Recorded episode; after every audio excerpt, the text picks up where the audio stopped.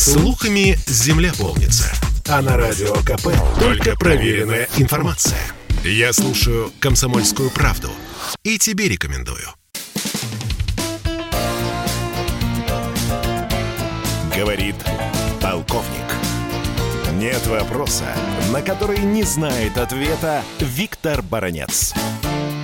Вчера Байден проводил большую пресс-конференцию, которая была посвящена итогам года его работы на посту президента США. Он сделал огромное множество заявлений, в том числе касающихся и России, и Украины, и НАТО. Вот что касается Украины и НАТО, Байден заявил, цитирую почти дословно, в ближайшей перспективы я не вижу Украину в НАТО.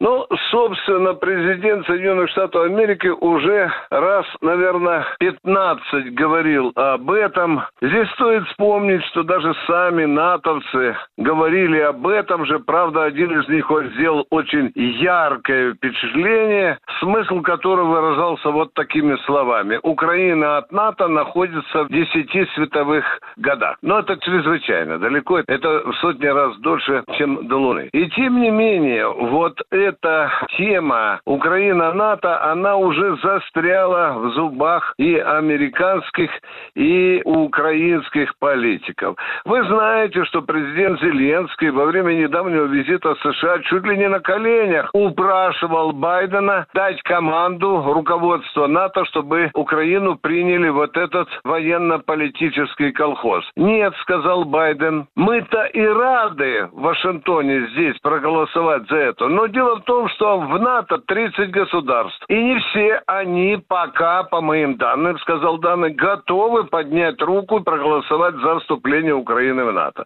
Нету консенсуса, слава богу, хоть раз честно признался. Действительно, действительно, и Блинкен недавно заявил о том, что в НАТО нет консенсуса по Украине.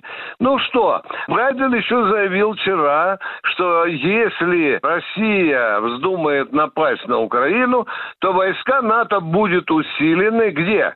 На территории Польши и в Прибалтике. В частности, он назвал вот эти два региона. Ну и теперь делаем вывод. Дорогие друзья, вот эти бешеные разговоры, страшилки о скором нападении России на Украину, это уже стало такой натовско-американской мантрой. Вот это э, сумасшедшее информационное изобретение, запугивание народов, вот эти американско-натовские страшилки, они, на мой взгляд, запускаются для того, чтобы, а, получить законный повод, как они считают, для усиления НАТО в Европе. Вот такая вот, вот хитрая информационная ловушка. Мол, вы нападете, вы готовитесь напасть России, а мы вот усилим вам э, в ответ эти войска. Да и, собственно, тут и другая цель решается.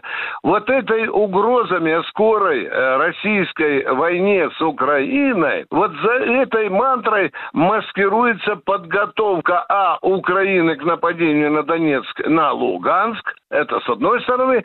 А с другой стороны, конечно, конечно, натовцы не хотят сами такой войны, и они просто предостерегают Россию от тех шагов, которые они называют, мягко говоря, неправильными. НАТО не собирается умирать, посылать своих солдат для того, чтобы они умирали в заснеженных донецких полях. Да нет же.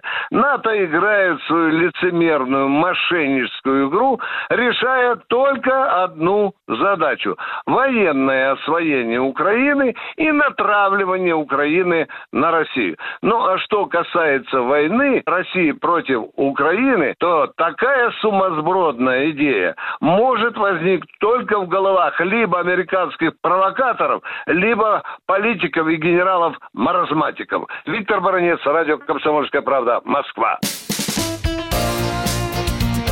Говорит полковник.